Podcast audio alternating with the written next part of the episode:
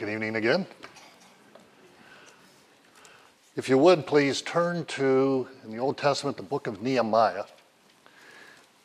What I want to cover tonight is a look at the first chapter of Nehemiah.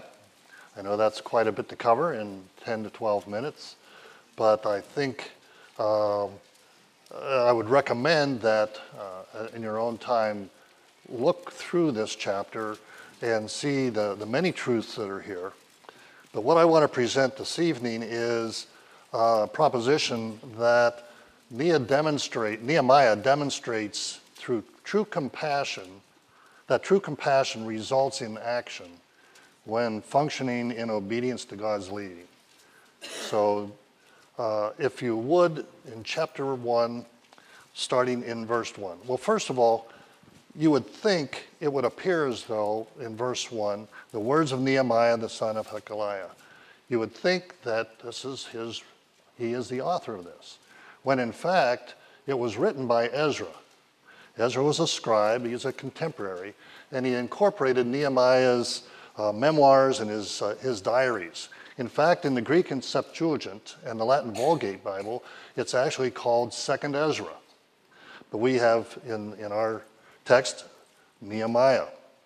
But as we consider the study of this book, uh, the first questions that may come to mind is who is Nehemiah? And, and what is his significance in the scope of biblical history? Uh, we really don't know much about him familiarly, uh, except that in verse 1, he's a son of Hilkiah, Hachaliah. Uh, and this is the only place he's mentioned in Scripture. Uh, he uh, was living in Susa, which is also known as Shushan, one of the capitals in Persia. And he was a cupbearer to King Artaxerxes. We see that at the end of the chapter in first verse in chapter 2. But we can tell a lot about Nehemiah's character uh, simply through his position as a cupbearer. Now, my initial conception of a cupbearer was that he's dispensable, he's expendable because his job was to test the food and test the drink uh, before the king uh, consumed it. So he would be rather expendable. But in fact, to the contrary, the cupbearer was also the king's confidant. Uh, he was one who had to be vigilant. He had to be trustworthy. He had to be loyal. But you would ask, how would a Jewish man, and we don't really know his age, get to the position of cupbearer except by God's providence. We have other examples of this in Scripture. We have Joseph, and we have Esther, and we have Daniel. God raised them up in a foreign land to a position of influence for his purposes. Uh, they were all in foreign lands. Now consider is your workplace or your neighborhood a foreign land? Have you considered that it's God's providence that He's raised you up there, He's put you there for His purposes? Uh, it may be that Esther had influ- was influential in his appointment, or uh, he received favor since she was actually King Artaxerxes' stepmother. But uh, in, in God's providence, we see uh, in verse 2 that Hananiah, one of my brothers, and some men from Judah came, and I asked them concerning the Jews who had escaped and survived the captivity about Jerusalem. In verse 2, we see the launching of what was to become God's life calling for Nehemiah from that point forward. Now, it had been 140 years uh, since the fall and destruction of Jerusalem by Babylon. And, and Judah had been under Persian rule for the last 93 years. Uh, as, we read in, as we read in Ezra, God had been merciful in, in working in the hearts of the Persian king Cyrus and Darius, allowing Sheshbazzar and Zerubbabel to return to Jerusalem to rebuild the temple. And then King Artaxerxes allowed Ezra to return to establish worship and a spiritual renewal. Uh, but now, uh, 93 later, 93 years later, uh, Nehemiah gets visitors. Hananiah was his brother, and it says, and some men from Judah. Uh, we, we don't know exactly how many men came along with him or what their purpose was in coming, but I think we can surmise that they were seeking some help from Nehemiah. I mean, when you think about it, you don't just take a trip of uh, over a thousand miles from Jerusalem to Sushan through hostile territory, uh, approaching winter season, to visit your brother and see the capital. I mean, that, that's just not something you'd like to do. Uh, but um, so, so they were actually seeking his help or at least seeking his advice. But it's interesting, it was Nehemiah uh, who raised a question about the state of things in Jerusalem, uh, the people, and the city in general. But the report wasn't good. If we read on here, it says, uh, They said to me, The remnant there in the province who survived the captivity are in great distress and reproach, and the wall of Jerusalem is broken down, and its gates are burned with fire. It appears as though the harassment and persecution of the Jews uh, that, had, the, that they had experienced throughout the rebuilding process was evidently continuing. Uh, the fact that they were considered a remnant would indicate that many of the Jews who could have come didn't, and perhaps even some that were in the, some of the rebuilders uh, had gone back and had left them. And uh, to exasperate the situation, the walls and the gates were still in ruins, leaving them defenseless. And when you consider 93 years the city was still not completely restored. No wonder there was discouragement. But in verse 4, uh, we see Nehemiah, his reaction to the report. When I heard these words, I sat down and wept and mourned for days, and I was fasting and praying before the God of heaven. His initial response to this report was he was physically and emotionally devastated. It says, I sat down and wept and mourned for days. I was fasting and praying before the God of heaven.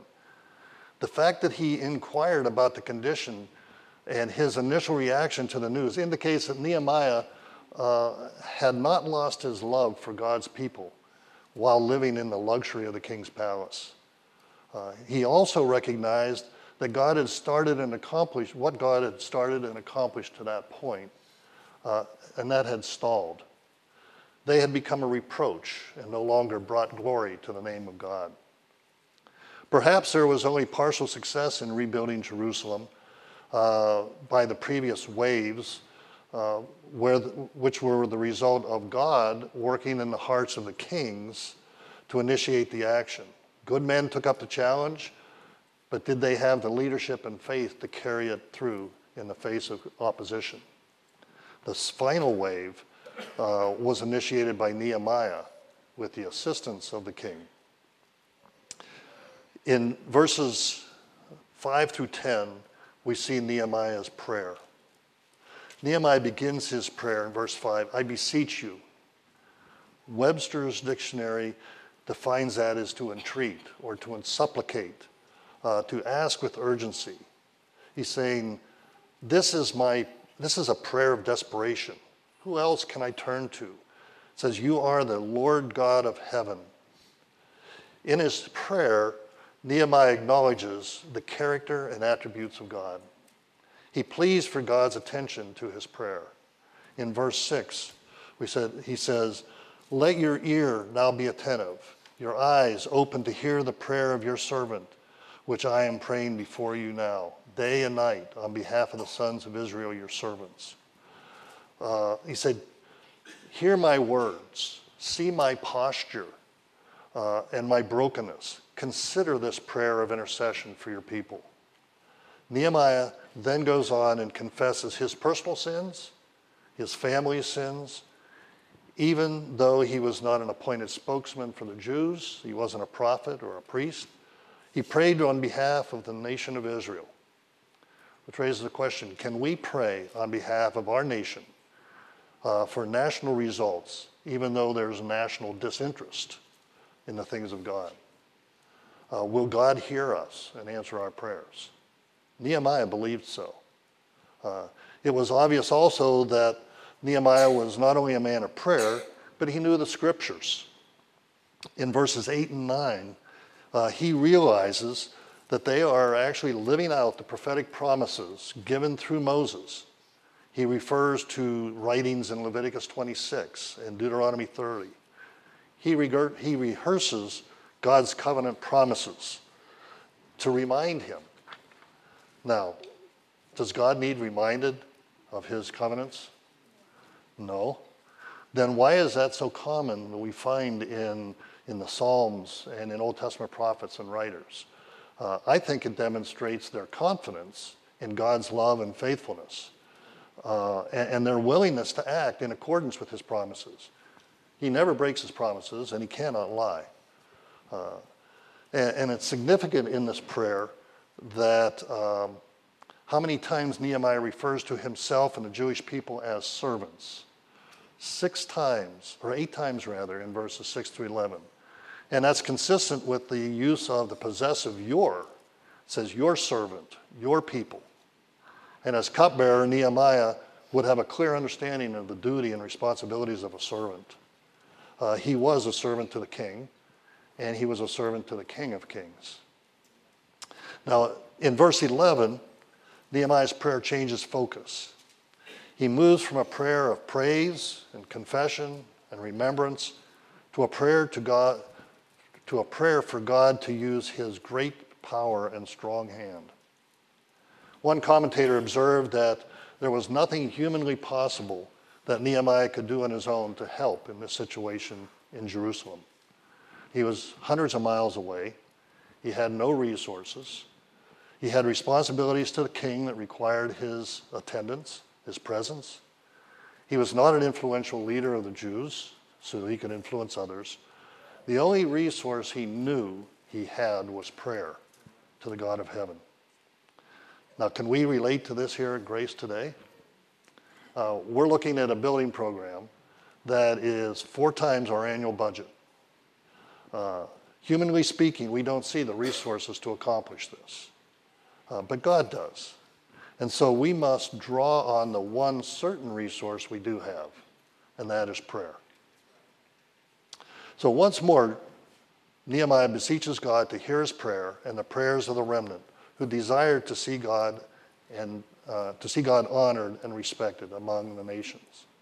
He asked God to make him successful in presenting his plan to Artaxerxes, not relying on any ability that he might have. Um, he also asked for God to work in the king's heart to be compassionate to their plight.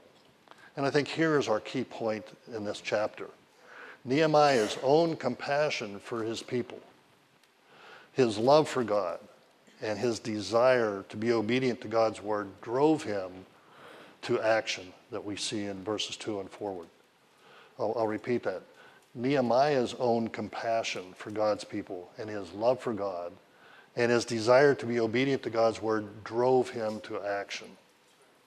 So, how does this apply to us today? Uh, well, the world plays on people's emotions and seeks their compassion to get them to contribute to many causes and they're successful at what they do. Uh, we say we have compassion for souls. Uh, we love God's word. We want to obey his word. Um, yet, are we driven to action? Are we as broken as Nehemiah was over souls and the current condition of the church?